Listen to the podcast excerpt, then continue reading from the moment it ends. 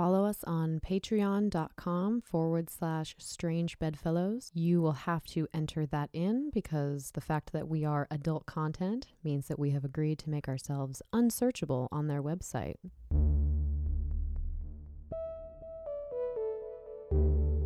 My name is Elle, and I'm a sex educator.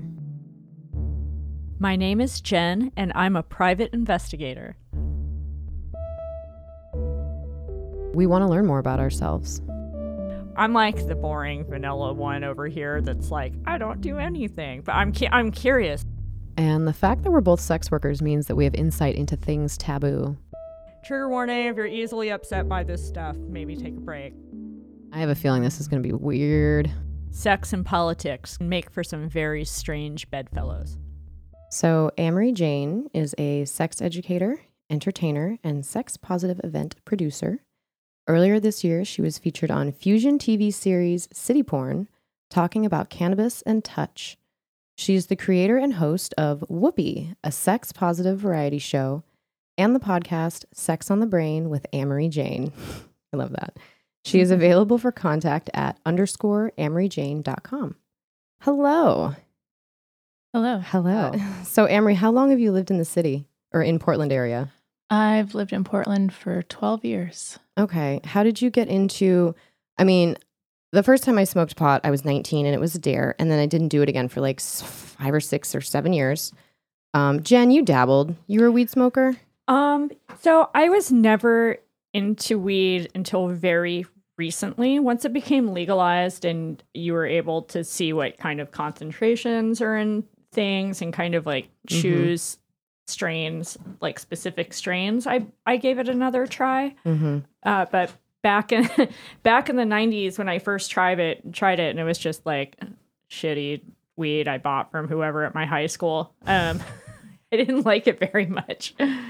It's cute. So, how did you get into the weeds and the sex, Amory Jane?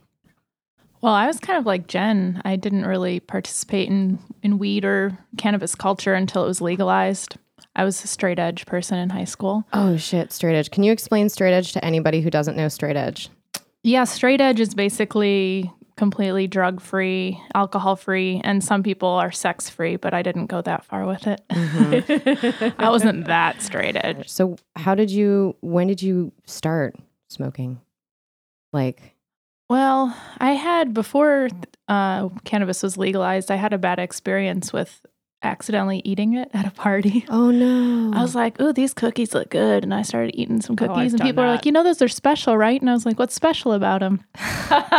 so naive from the Oh, Midwest, and they're like, "Um, they have pot in them," and I was like, "Oh God, I'm gonna die!" yeah. And I felt like my body like lifting out, like I was looking down at myself, like I had never tripped or anything before. So it was an intense experience. So Oh, I I stayed bet. away from cannabis until it became legalized, and I actually had a doctor say, "You know, this might be better for your chronic pain than pills." Thank you. That's what brought me into the fold too. Was Really? was pain relief because I don't like traditional painkillers. Like I don't want to put that shit in my body. It makes me feel horrible.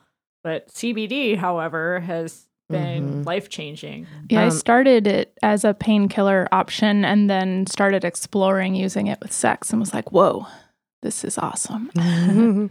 yeah, I kind of. How did I? I definitely felt, um, and you said out of body experience, and I recall that in my earlier uses, and I get kind of bummed because I'm such a regular smoker now that I just don't experience that. It's so rare that I experience the euphoria or the body highs, so I could probably reel it back at this point. but um, new smokers just really need a little, and we'll talk about that later because there were some Mhm. interesting articles about optimizing your effects my doctors told me that it will, and my therapist, that it will increase my anxiety long term if I use it for like, I was told a year or longer regularly. Do you know, do you have any thoughts on that? I mean, it's tricky because I think that it depends on how much you use, how often you use it, what kind you're using. Mm-hmm.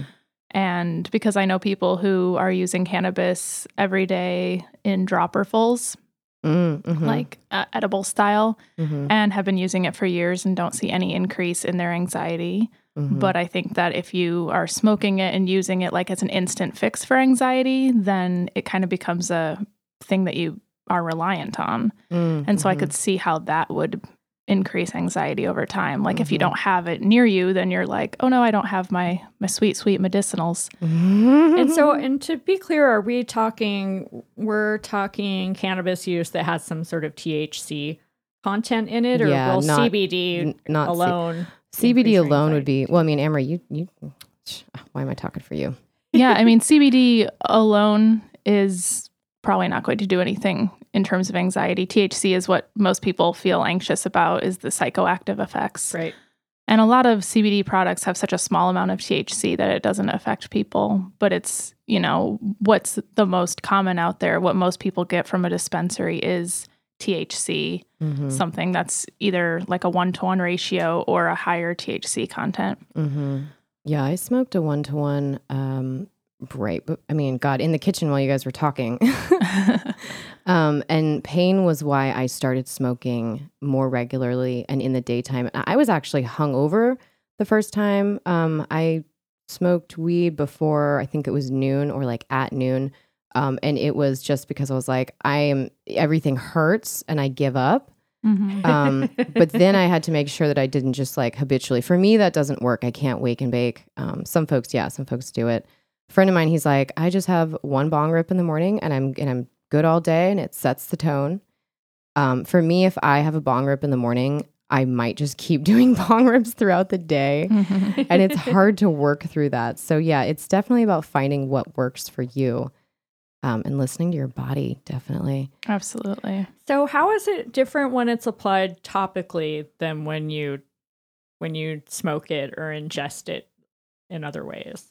And the mode of consumption is definitely a big factor in how it affects people. When it's topically, as long as it's not in the mucous membranes, it's not going to really have an effect that you're going to feel. Like you're not going to feel high if you put it on your shoulders for pain. Right. It's going to be more localized, increasing blood flow, decreasing muscle spasms and tension.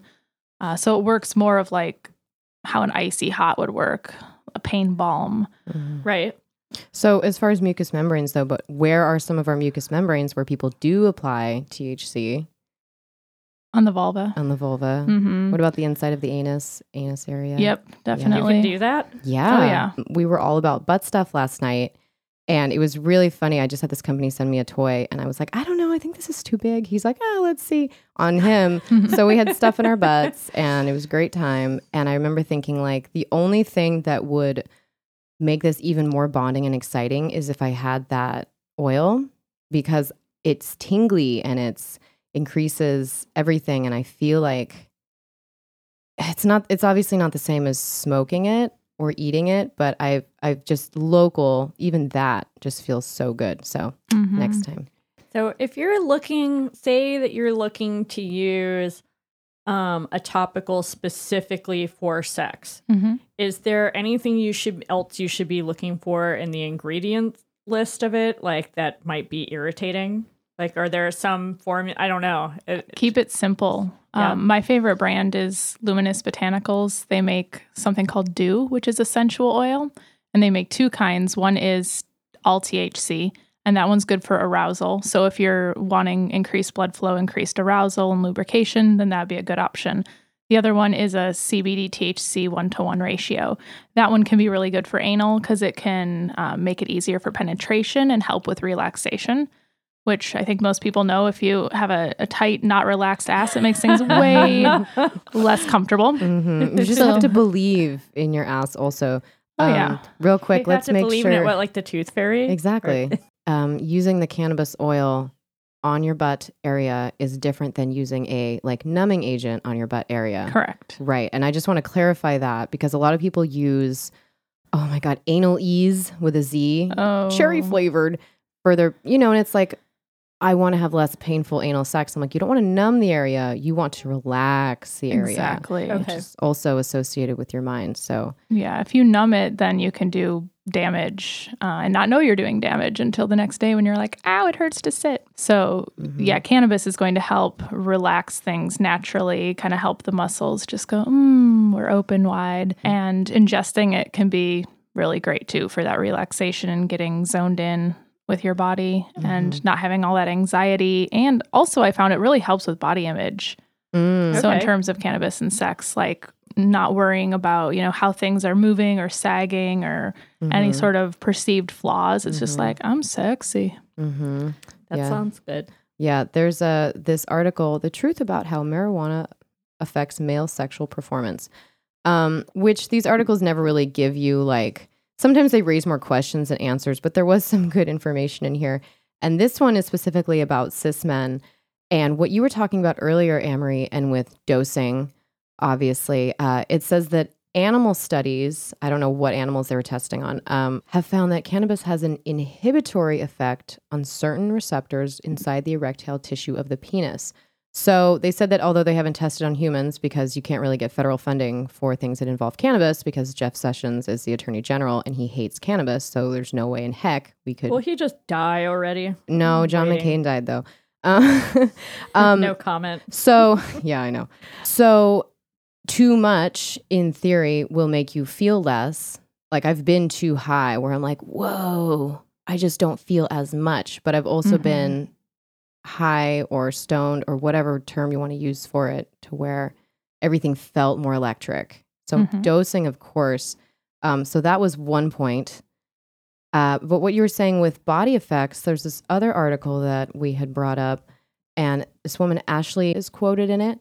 I follow her on Facebook. She seems like a nice lady. Oh, yeah, Ashley Manta. I had her on my cast Oh, podcast. okay. Mhm. Ashley Manta. Uh, so she's in San Diego, and she said that um, it helps as a survivor of sexual assault.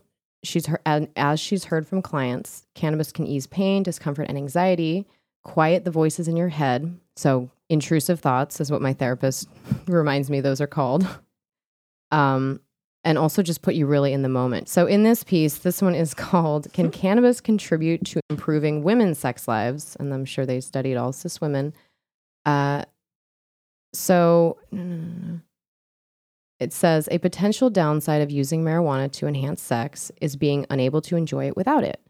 In this case, quote, you're never psychologically getting rid of the anxiety, and in order to tackle underlying issues, you might instead consider using cannabis as an adjunct to psychotherapy. If you've ever, like, oh, I need a drink before I have sex with this person or in general, or oh, I need to get high before I have sex with this person or in general, that can help. Again, you're, you're like coasting, but what if your substance isn't there? I'm gonna kind of dig through these a little bit more. Okay. The one about the male sexual performance. The cis man and weed. Yeah. So, and this is another good point with weed and alcohol.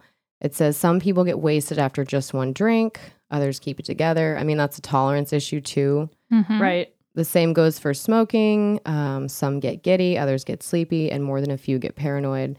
That definitely differs on the strain.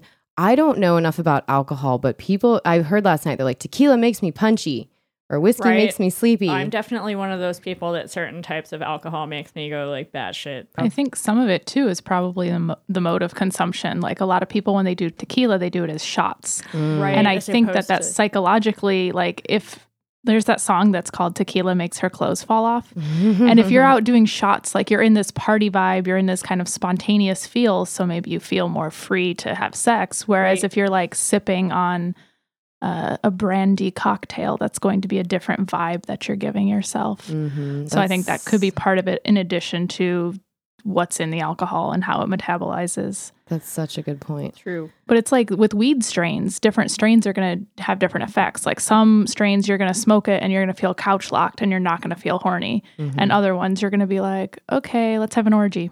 Mm-hmm. And so is that going to have to do with like the sativa versus indica thing? Is that I don't know about this stuff. I'm 40. sativa? sativa. I don't know. Yeah, sativa and indica. You're cute. Yeah, I mean, like the general saying around sativa and indica is that sativa is more uplifting and Okay. euphoric, and indica is going to be more mellow and a good thing to use before bed or to decrease anxiety. Okay. But that is just a really limited understanding. It kind of goes into terpenes and different strains as well. So you can have a sativa strain that maybe doesn't make you feel wide awake. Or you could have an indica that makes you feel super creative and really like your mind's going and going. It just depends on other things too. hmm It also depends on where you are as far as what your baseline is. So, Mhm. like, if you're an incredibly anxious person, I don't know, and I can be an incredibly anxious person, and and sativa has really helped to focus me sometimes, like an upper on my upper. Um, and then sometimes I've tried to smoke indica when I'm anxious and it works like a nice warm blanket. Other times it causes me to panic because I feel less in control. You know, so there's so many. It's like, where are you at that day? Again, what are your Mhm. goals? My throat gets sore from smoking joints. So, and then I switched to water bong for a little bit, and that definitely I feel like helped because I wasn't burning the paper. Um, can you, do you know any options as far as like healthier ways to have cannabis in your body? Yeah, the healthiest would be through tonics, oils, uh, tinctures, things like that, Hmm. or edibles. Although, you know, sugar in those for some people, that's not a great option. Um, but yeah, I think that ingesting it, but that's a whole different experience, um, especially if you take a little too much. If you smoke a little too much, then like you got to take an extra 15 minutes to like chill yourself out. If you eat too much, it's hours. Right. Yeah. Um, so that's something to consider. That's why I like tinctures because they have a dropper, so you can give yourself the same dose every time. With concentrates, with edibles, I have been told that it can be really tricky to dose correctly because the way that concentrates spread mm. out, I guess, in the process of it being made. Do you know any, is there any truth to that? Like if you take like if you take take a bite of a cannabis chocolate bar and maybe there's like a cluster of THC in one side and not the other. Is that a thing? I mean, I think it'd probably be a lot more likely to be a thing with homemade edibles. Okay. When you're like here in Oregon, we're lucky that we have legal edibles and they go through testing to make sure that they're consistent and you know, the small pieces or it's not it's not going to be like with a giant slice of cake where like everybody's sharing it and one person will get a bite with a lot of THC. It's like it's a bar, it's spread out pretty consistently. Okay. It's made in a lab. That makes me feel better. Um, but yeah, I mean, I've had homemade stuff before that will mess me way up. So being able to like have those chocolate bars where it's like five milligrams THC per square, then you know that it's consistent. But if you don't do edibles, because they definitely take longer to kick in, they last longer, that's not always feasible for people. I think that vaping is a good option, as douchey as a reputation as- as it has. um, using a vaporizer, it's not going to burn the cannabis in the same way that smoking does. So it's a lot easier on the lungs, a lot easier on the throat. Mm-hmm. Also, too, like I have the kind of day job where I can't show up anywhere smelling like weed at Mhm. all. Mm-hmm. Um, that would, I mean, yeah, that would be so so That'd be a bad. disaster for you. Absolutely. Yeah. Remind everyone what you do again. Oh, um, I'm a criminal defense investigator. yeah. So, I mean, you had your suit jacket on when you arrived, and you're going to leave with your suit jacket on. Yep. Or what is it called? Your blazer. My blazer. Your blazer. grown up, grown up jacket. All right. So let's take a break. Attention service and sex industry workers. Seeking Space Yoga is dedicated to providing a holistic option for after your shift with new 3 a.m. and 4 a.m. class times. Seeking Space is rooted in empathy, and they've combined creative flows and experienced teachers to provide a safe, inviting space for any and all wishing to find peace on the mat. Need a little motivation? They are offering 10% off on all memberships and packages for those in the industry. Visit seekingspaceyoga.com or download the Seeking Space Yoga app for more information and a full list of class times. Passion by Kait is an award winning resource for women and couples who crave a more intimate, exciting, and fulfilling sex life. Passion by Kait's affirming writing, workshops, and one on one counseling help you create a new level of openness and intimacy with your partner without feeling awkward, twisting yourself into a pretzel, or spending hours a day on intimacy building activities. Learn more and find hashtag freedom and pleasure at Passion by Kait. That's K A I T dot com. Mention this podcast to receive a complimentary 30 minute counseling session when you purchase any Passion by Kait product or service. If you're looking to jazz up a jacket, bag, or just your fine self, our friends at Gimme Flair have everything you could possibly need. Gimme Flair is the largest online retailer of pins and patches that range from the cute and sweet to the snarky and slutty. They are sex positive, queer friendly, and aim to crush mental health stigma, all with fun flair from around the globe. Check out gimmeflare.com to browse items from over 250 plus artists. All right, you three. So I actually am so happy that we have Amory for this question because this seems a little up your alley. Just want to point out two words in here that I don't like, but I like this question. Um, at some point, this person uses the term clean in reference to being tested. Why do we not say clean instead of testing positive? Amory, do you know why? Well, it certainly increases the stigma Yeah, because that implies that people with an STI are dirty. dirty. Right. So that's one. Um, and then the other one was I've dabbled in being a hoe. Hoe is a word that, as a sex worker who did full service, I would prefer if civilians would not use it because unless you were getting paid and like actually working and booking people, you weren't being a hoe. You can say you're being a slut. That's totally different. That sluts get laid, hoes get paid. Two words I want to point out. It's all good. We're going to dive into the question now. All right. Jen, you want to read it? After getting out of a very monogamous and very sexless five year relationship, I decided to take a year of celibacy. This was to prepare for what I'm hoping is a very promiscu- promiscuous future. Year ends in a couple of months. I'm very excited to have as many sexual encounters as I want, and I want plenty. I would also be interested in a situation where I have multiple regular polyamorous partners without any kind of agreement of exclusivity. Um, but I'm concerned about the best rules to follow moving forward. I've dabbled in being a hoe um, before, and I did so kind of recklessly. How do you stay safe without being a paranoid killjoy? I'd never have unprotected PIV sex without a long term commitment, but I worry that enforcing the same rule with blowjobs will come off as very strange to most people. I'd also never want to be with someone I wasn't sure was tested and clean, but that also seems very difficult to avoid if you want to be spontaneous and chill. How do you do your due diligence in protection when you also want to have many non exclusive and semi spontaneous partners? Is trusting condoms enough? Well, get Ooh. tested. Get tested. Like when I was my most active, and I was, I will admit, not using condoms in all of my penis interactions.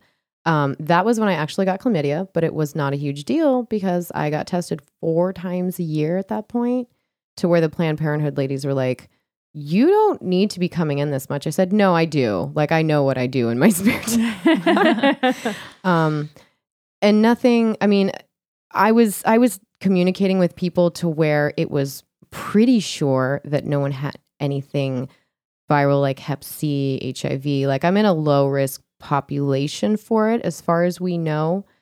Um, but I also have sex with people who have sex with sex workers, people who have used intravenous in their past, um, people who have sex with all the genders.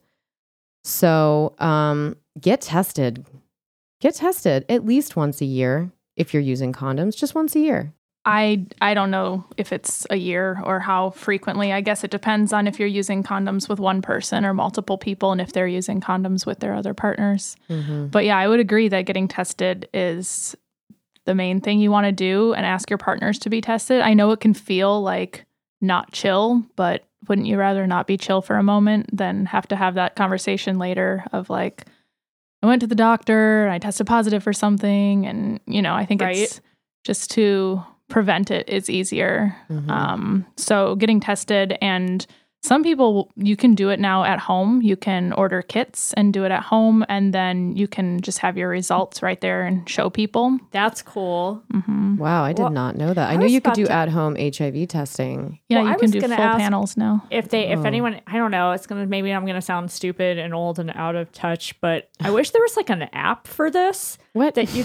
No, seriously, it's where you could just like re- I don't know where you could Oh, there update your testing. There and- is. I don't remember the name of it, but you there's an app, and then you can also send either anonymously or not anonymously to previous sexual partners. You can like put their phone number in there, and it will like send them a text like, "Hey, one of your previous partners recently tested positive for gonorrhea. You may want to get checked." right? So it like or maybe you notifies could- them. or something you could just text your clean bill of health to someone that you're Don't say clean. Ah I know, but it's funny. It's an Damn it. expression we use. right. I know. That's the gotcha. Um, I see the Safe Sex app, safeapp.me. Safe app lets you privately show your verified STD status on your phone, check your partners, and get tested for $99 or just a copay using your insurance. Interesting. So, this is a whole other thing. But here's one. That's cool. Yes, that's that's an option. Um, and you know, in terms of our is trusting condoms enough? If they're used correctly every single time, they have a very high rate of being effective. Mm-hmm. And you can, I mean, but also you can, and people do transmit things even when we use condoms That's because true. skin friction is a Mhm. thing. Um, I just I had a girls' night out, and this is fine. I can share this. One of the girls, one of the ladies last night, she said that she had not had sex for a handful of years and had been tested beforehand and then had one encounter, used a condom, and did test positive for chlamydia and knew so with certainty because they knew their status before. And so when they contacted the guy in question, the guy was like, No, you must have given it to me. Just very defensive, not trying to hear it. And so, if nothing else, when you do communicate with people, you will quickly discover who you should not be fucking. Mhm. Right? because that's such an immature attitude Yucky. to have too. hmm Yeah, Uh, it, it happens. It happens. It happens even with condoms. hmm And there are other options too, um, besides condoms. People can now get PrEP. So that is going Mm. to be something that can prevent HIV. And it's not just for gay men. hmm There's this misconception, but it's for anybody who could potentially be at risk for HIV. hmm So PrEP is an option. And if you're worried about pregnancy, obviously there are birth control methods of many varieties too. So doing a combination of things in addition to condoms. hmm I'm is- really curious, like what uh, I'm really curious about PrEP. Like, what's it like on your well, body? you're I taking, thought- yeah, it can Doctors have told me it can be rough on your body because you're basically taking an antiviral right. constantly, but it's still, if you're in a high risk population, Yeah, I would rather deal with that than. yeah, perhaps your better option. And some people don't have apparently like much side effect. There you Um, go. They don't experience much. Um, yeah, I would say I actually heard that too recently from a friend. Um, she had instituted a no oral sex with people that she wasn't um, in relation monogamous in relationship with, and uh, she was saying that it made dating very limited, like dating having sexual interactions with people very limiting, very challenging. And I said, yeah, I can imagine. and now and then wait until you're 40. oh and yeah, see, you said yeah. the dating pool is thinned. Oh boy, it's ba- Mm. it's so bad. all bub. I just I also wish people would get a little more creative with their their sex lives too. Like it doesn't have to be all PIV and all Yeah. blowjobs. Like there are so many fun options that people can explore Mhm. and that are lower risk as well. And so like if you're out being a slut, like it doesn't always have to mean PIV. You can do all sorts of things and maybe in your process of like giving hand jobs and sharing joints and doing all sorts of mutual fun, you can learn like who to trust and you can have these open conversations and then you can transition into having unprotected sex after you know each other a little more. Mhm. Oh There's my- ways to be an ethical slut. Oh my god, the the almighty hand job. We should probably have an entire show like dedicated. I, I love hand I love hand They're so underrated. They're so underrated. Hands are so intimate. And also like I feel like it's a great opportunity to look each other in the eye, which is something a lot of people don't do. also, um, yeah, no, go ahead. I was gonna say a hand job with cannabis lube is so good. Oh, there yeah. you go. Using cannabis oil because it's a lot longer lasting than like a water based lube, and it's got that tingly sensation like you were talking about earlier. hmm I have one that has lavender in it. Ooh. Nice and relaxing. I know. Uh, all right, next question. Is anyone obsessed while giving head while high? I feel like my oral fixation is more intense after my boyfriend and I smoke. Hell yeah. Oh, yeah. I get down into the rabbit hole of focus Mhm. because that is kind of how I want not all my sex because I don't have time for all my sex to be that way, but that's how I want my best sex to be is like slow and focused and playful and creative. And weed really helps with that for a lot of people because again, it does remove the intrusive thoughts or the anxiety that prevents people from slowing down and just playing anyway. hmm I was going to say, in regards to this reader's question about is anybody else obsessed with it, that's changed my oral sex life for sure. Because I used to, you know, I used to like giving head, But with my chronic pain, after a while, I'm like, okay, I'm sore, or this position is Mm. garbage for more than like two minutes. Hmm. But with cannabis, I'm able to do a lot more positions because my body's relaxed, my pain has melted away. I feel more in touch with my partner, like we're one person. Mm-hmm. So it feels kind of like I'm giving myself head. And that's Mm. encouraging to keep going and going. Mhm. So it, it went from I like giving head to like this is the best thing that my mouth has ever done. Mm, that makes me so There you happy. go. That makes me so happy.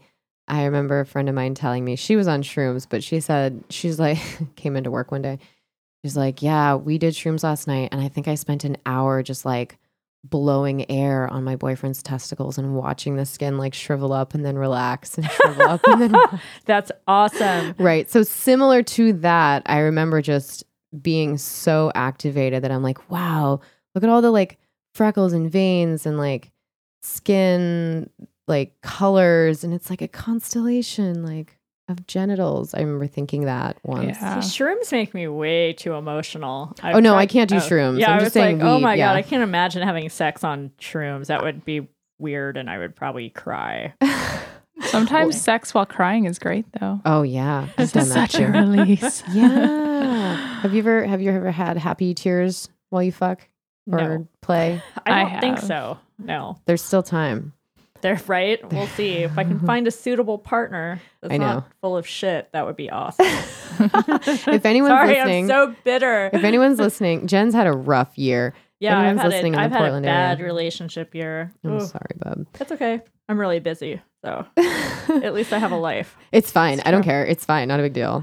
Uh, there, there's a paper that was referenced in one of these articles. By the way, if anybody wants to start looking up um, scholarly articles, and because they charge you money for it, get a library card. You can usually log in through your library website and do research that way. Anyway, ask your library. Um, so this one's called Cannabis and Sex: Multifaceted Paradoxes. Uh, Sydney Cohen, MD, is a researcher. And I'm just looking at the beginning of the introduction, but this study is from 1982.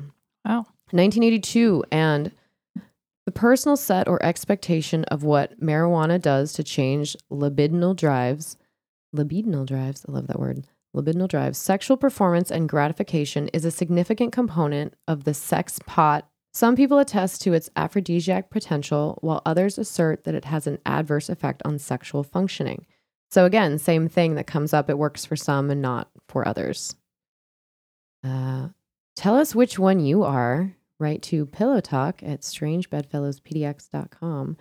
I don't feel, I don't personally feel that cannabis has ever made me had less of a good time sexually. It's only been a positive for me. Um, I have had some panic attacks or I've gotten, I've had too much and then I had to sit down or got dizzy. But that was like, that was not, luckily, I wasn't doing anything sexual at the time. So I guess it's all relative to you. Yeah, like I don't think I've ever really had sex while. St- oh, oh, I just remembered a really bad story. Can you, can you say, can you talk about it on the extra? Yeah, I'll talk about it on the extra. It's a about it really bad high show. school story. This is great. This is a great A way. non-flattering high school story. Great. this is a great way to remind people go to our patreon.com forward slash strange bedfellows if you want to hear what the heck Jen's talking about. It's just a dollar to support the artists. Um, damn, with that one, I don't know how to segue away from that. I'm excited to hear that story. Me too. now the pressure's on. Mm-hmm. I I do know people who um are bipolar that cannot use cannabis. It is just not good for their body chemistry. Tell me more. I have a genetic marker for bipolar 2 and mm-hmm. I've long I've never been properly diagnosed and I don't know. I think I'm more on the spectrum with and also with general anxiety, but I was on lithium for 10 years. holy shit. Yep. Okay, t- go on. I mean, everybody's different and this particular friend just any kind of drug is really hard for them to take. So even too much caffeine can send I them can into a s- manic state. I can see that. Um, I my bipolar, like my mental stuff, didn't get better until I I was sober for a really long time, and I really needed to take that time out, even though I preferred I, I like really liked stimulants for some reason. I was way more on the depressive side Mm-hmm. of the bipolar side. But Mhm. Yeah, I think maybe that's maybe that's why I struggle with THC a lot and I just prefer CBD. I just kind of I don't I don't like being out of my own head if that Mhm. makes any sense. I like to Mhm. maintain control and keep my little universe orderly. Mm-hmm. Um, with that, I that, could see that. yeah, People just have to, you know, know themselves and be careful. And if they're new to it, start with small doses and do it around other people instead of being alone. Because if the paranoia is the part that is getting accentuated, you don't want to be alone when that happens. I sure don't. Yeah. No, I have definitely had a couple instances where I'm convinced that some somebody is trying to eventually find out where I live. Like I'm so afraid of like I hate using the word alt right, but like conservative, like neo-conservative dickheads finding me on the internet, trolls and like doxing me. So I'm constantly afraid that some weirdo is going to find out where I live and like I'm going to open the blinds and see some Infowars dickhead. Mhm. so when I'm high, I'm definitely like, okay, everything's locked. You know, bars are on these, whatever. But I still think there's someone like probably in my yard. And that's happened a couple times. And that stems from like my own, you know, real shit. But yeah, I can't, the pot did not help. it's hard to know when that's going to happen. Mhm. Um, but at that point, I told my therapist, she's like, okay, you could reel it back from the weed because that's going to make it worse. Like if you're having stress and anxiety hallucinations or anything stemming from trauma or fear, like, yeah, there's a good chance the weed's going to make it worse. Mhm. So I did, and it got better. um, so let's take a break there. Do you have sex questions? Do you want help learning new techniques, communicating with a partner, opening a relationship, or exploring kink? Sex and intimacy coach Stella Harris can help. Visit her office in Portland or connect via Skype to take your intimate life to the next level. Learn more and schedule at www.stellaharris.net or follow her on Instagram at Stella Harris Erotica. Hey friends, do you get sore muscles or stiff joints like us? How's your skin? Is it dry, itchy, irritated, bruised, or sunburned? If so, it sounds like you need some Naebalm in your pocket. Naebalm, that's N A E B A L M, is an all natural skin and body balm handmade right here in Portland. Naebalm products use a base of organic olive oil and beeswax, followed by an infusion of therapeutic essential oils, each of which provides all sorts of benefit. Oh, yes, and they smell amazing. To learn more, check out naebalm.com or search Naebalm on Facebook or Instagram. Uh, all right, so welcome back. Uh, Clackamas County is south of Multnomah County. Uh, what is it? Just Clackamas? What townships are there? Um, you got Oregon City, Canby. Um, is Happy Valley? I think actually Yeah, Happy Valley might be partly Multnomah. Okay, West Linn. very near to Portland, um, suburban. So, this article, this news article published uh, August 9th of this year, health officials have declared the major jump in three sexually transmitted infections to be an epidemic in Clackamas County. Chlamydia, gonorrhea, and syphilis rates are skyrocketing in the county. From 2007 to 2016, syphilis rates in the county increased by 1,334%. So, That's a shitload. there, basically, you get the point. Uh, this is interesting. More than 25% of chlamydia cases occurred among teens between the ages of 15 and 19, with 70% of all chlamydia cases in the county occurring in women. So 15 and 19, kids that live at home with their parents and either don't go to the clinic to get tested or their parents are not supportive of them or they just don't know that's an option. But it's kids that are fucking and not getting tested. Well, listen though, Mhm. I think that I think I was thinking about this last night and just thinking about like what's changed from when I was that age to now. STDs are no longer seen as lethal. Like eight, like you can maintain on eight. HIV doesn't always kill you now. You can live for a very long time. Um, I think Hep C even has some weird viral treat, you know, some sort of treatment you can take. And when I was that age, HIV was still very, very deadly. Like and it still is this- really because who can is. afford that treatment necessarily? But But I think I don't think that kids these days are growing up with the kind of like urgent specter of death that yeah, we've That- forgotten about the AIDS crisis. Yeah. Is what I've been told by anyone who's older than forty-five and remembers it and who lost people to it. Mhm. Um, I remember being in elementary school and being like not understand. I knew about AIDS, but I didn't understand how you got it. And I remember just being so terrified that like me and my family were just Gonna gonna, catch. die. Yeah, we're gonna die of this. Like it was. it was terrifying. It was really scary. Yeah, they So- didn't really explain it because of homophobia and just like sex negativity in general. If People were like, "Oh, it's blood to blood or blood to bodily fluids," but like pretty low risk, right? Yeah, but there were people that thought that you could get it from like Holding shaking hands. shaking a gay person's hand. I mean, there were so many horrible like stories, Right. like misinformation. Oh, Mhm. right. Jesse those. Bering, uh, author Jesse Bering has a bit in, I believe it's Perv. And he said when he was a little boy, he remembers being so afraid, knowing that he liked boys, that he was going to die of AIDS. He hadn't even, Aw. he was a little boy. he didn't even touch anybody yet. Um, so, yeah, we obviously don't educate our kids. Clackamas County is much more socially conservative than Portland proper, Multnomah County, I would argue. Well, so their sex education's probably lacking a little bit. I don't know if anybody too. had it in Clackamas County. Again, write to us. I, you know, I didn't have sex ed here. Uh, so that's interesting. Um, also, it says 70% of all chlamydia cases in the county occurring in women.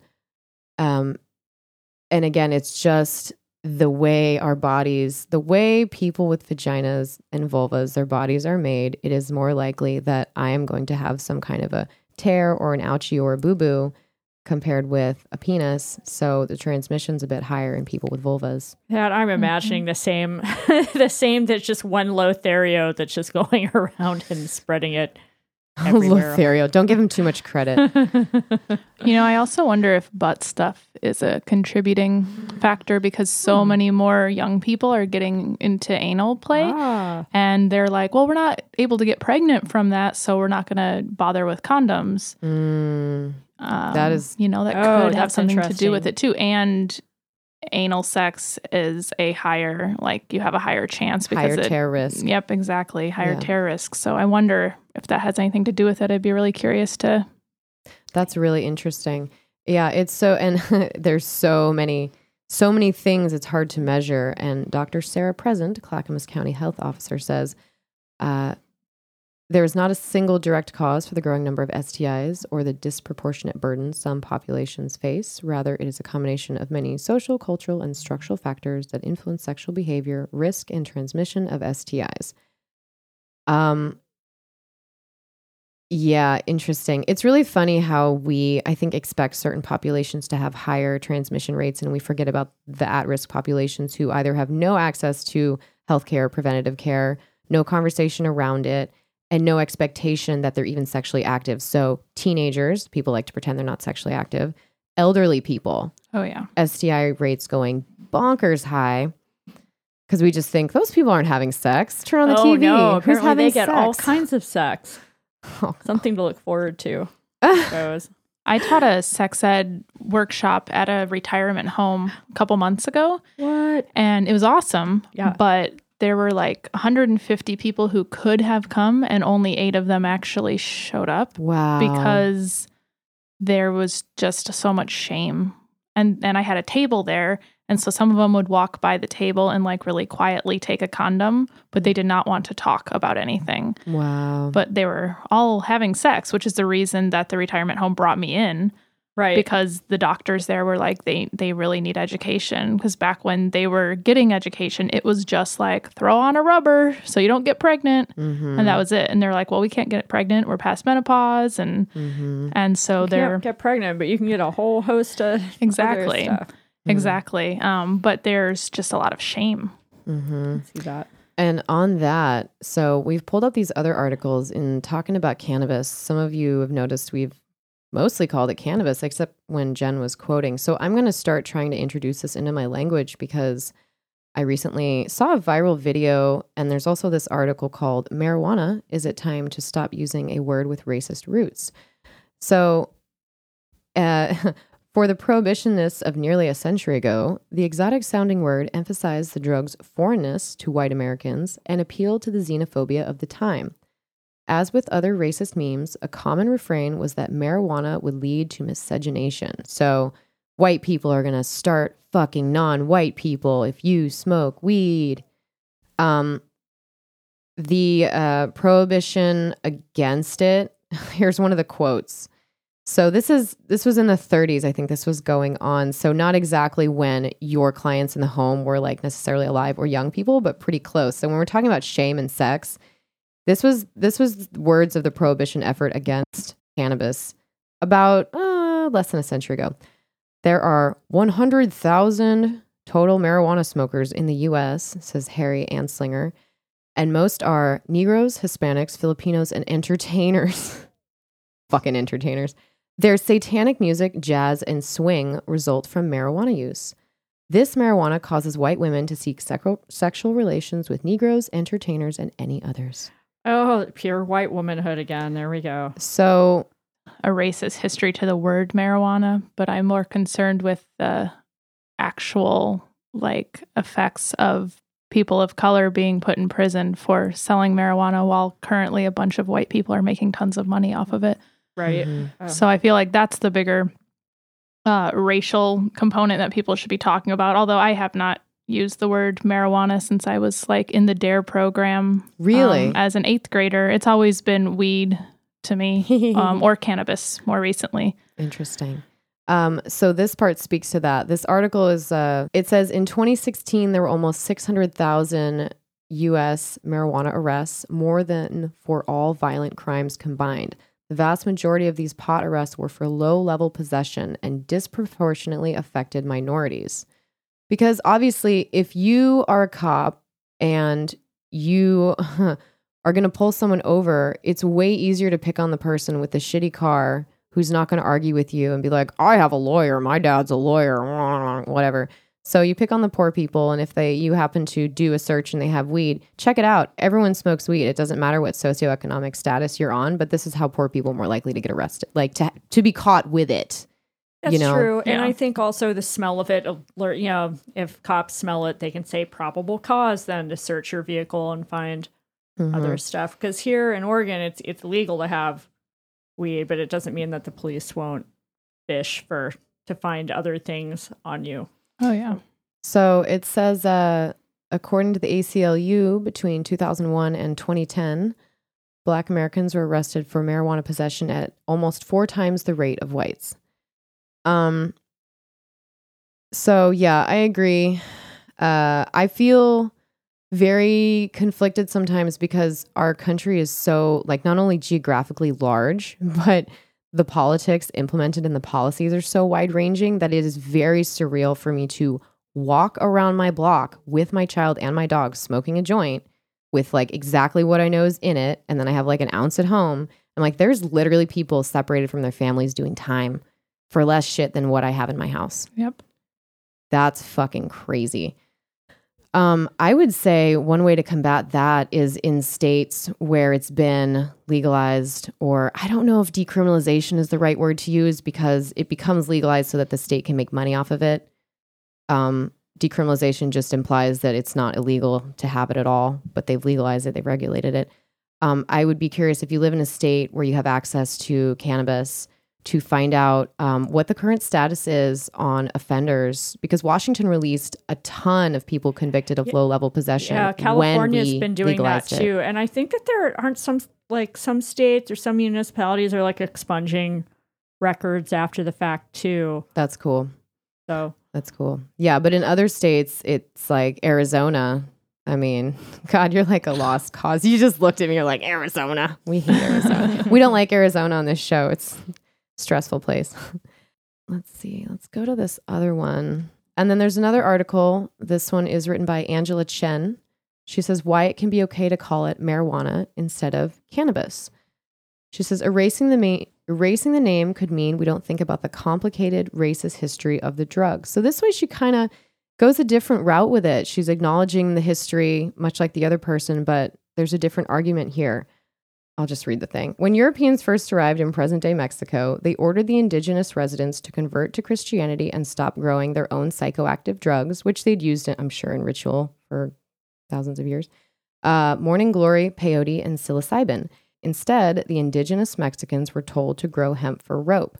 That's when the residents discovered that this hemp plant could be psychoactive. To hide that they were using it, they started to code the language. Um, many plants in Mexico have some version of Mary in the name to please the Spanish who pushed Christianity. And so the plant became marijuana. That's Huh. one story.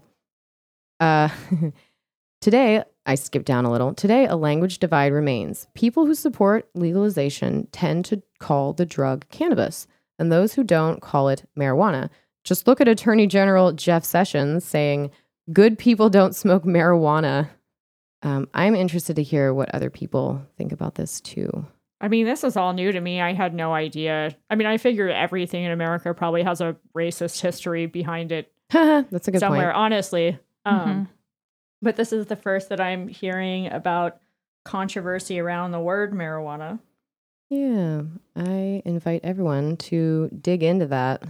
I definitely, I mean, I think that's true because the people who I know who use cannabis, it's a lot of other educators. Because if we're talking about, hey, everyone should uh, get high on pot and give head, then it's like we're going to get a lot more backlash than saying, using cannabis sensually. you know, like it's that difference. Like I can get a gig at a hospital when I say using cannabis se- sensually. But if I'm like, get high, give head, then like I'm gonna have less legitimacy or something. I and mean, so I I'm- feel like people do use those languages based on which population they're talking to. Get high, give head. I love it. Bumper sticker right there. For sure. or on tank top. Right. You'd find that in Spencer's. Uh, okay. So there's so much more that we're just not going to be able to get to. Um, thank you so much for coming on. So, Amory, thank you so much for coming on. Um, tell us about, you said you have an event coming up in October. Yeah, October 25th at the Bossa Nova Ballroom in Portland. I'll be having Whoopi a sex positive variety show. We've been on hiatus, so this will be our first show back since May, and it'll be a sex magic theme. So, what kind Ah. of things will we see? You'll see fire dancing, aerial arts, kink performance. Um, there'll be a lot of people dressed in really sexy ways. We'll be giving away tons of prizes, including sex toys, free lube for everyone at the door. It's a Hmm. really good time. yeah, it's a lot of um, queer performers and sex workers in Portland coming together and building community. And there's also an educational component. So we'll probably have uh, some sex ed demos on stage as well. That rules. All right, good. So everyone go to amoryjane.com and then check out our after show, which we're going to do now. For more Strange Bedfellows, check us out on patreon.com forward slash strange bedfellows and become a supporter for access to behind the scenes material and extra content. My name is Elle Stanger, and you can find me at stripperwriter.com and on Instagram at stripperwriter. And my name is Jen. You can reach me on strangebedfellowspdx.com.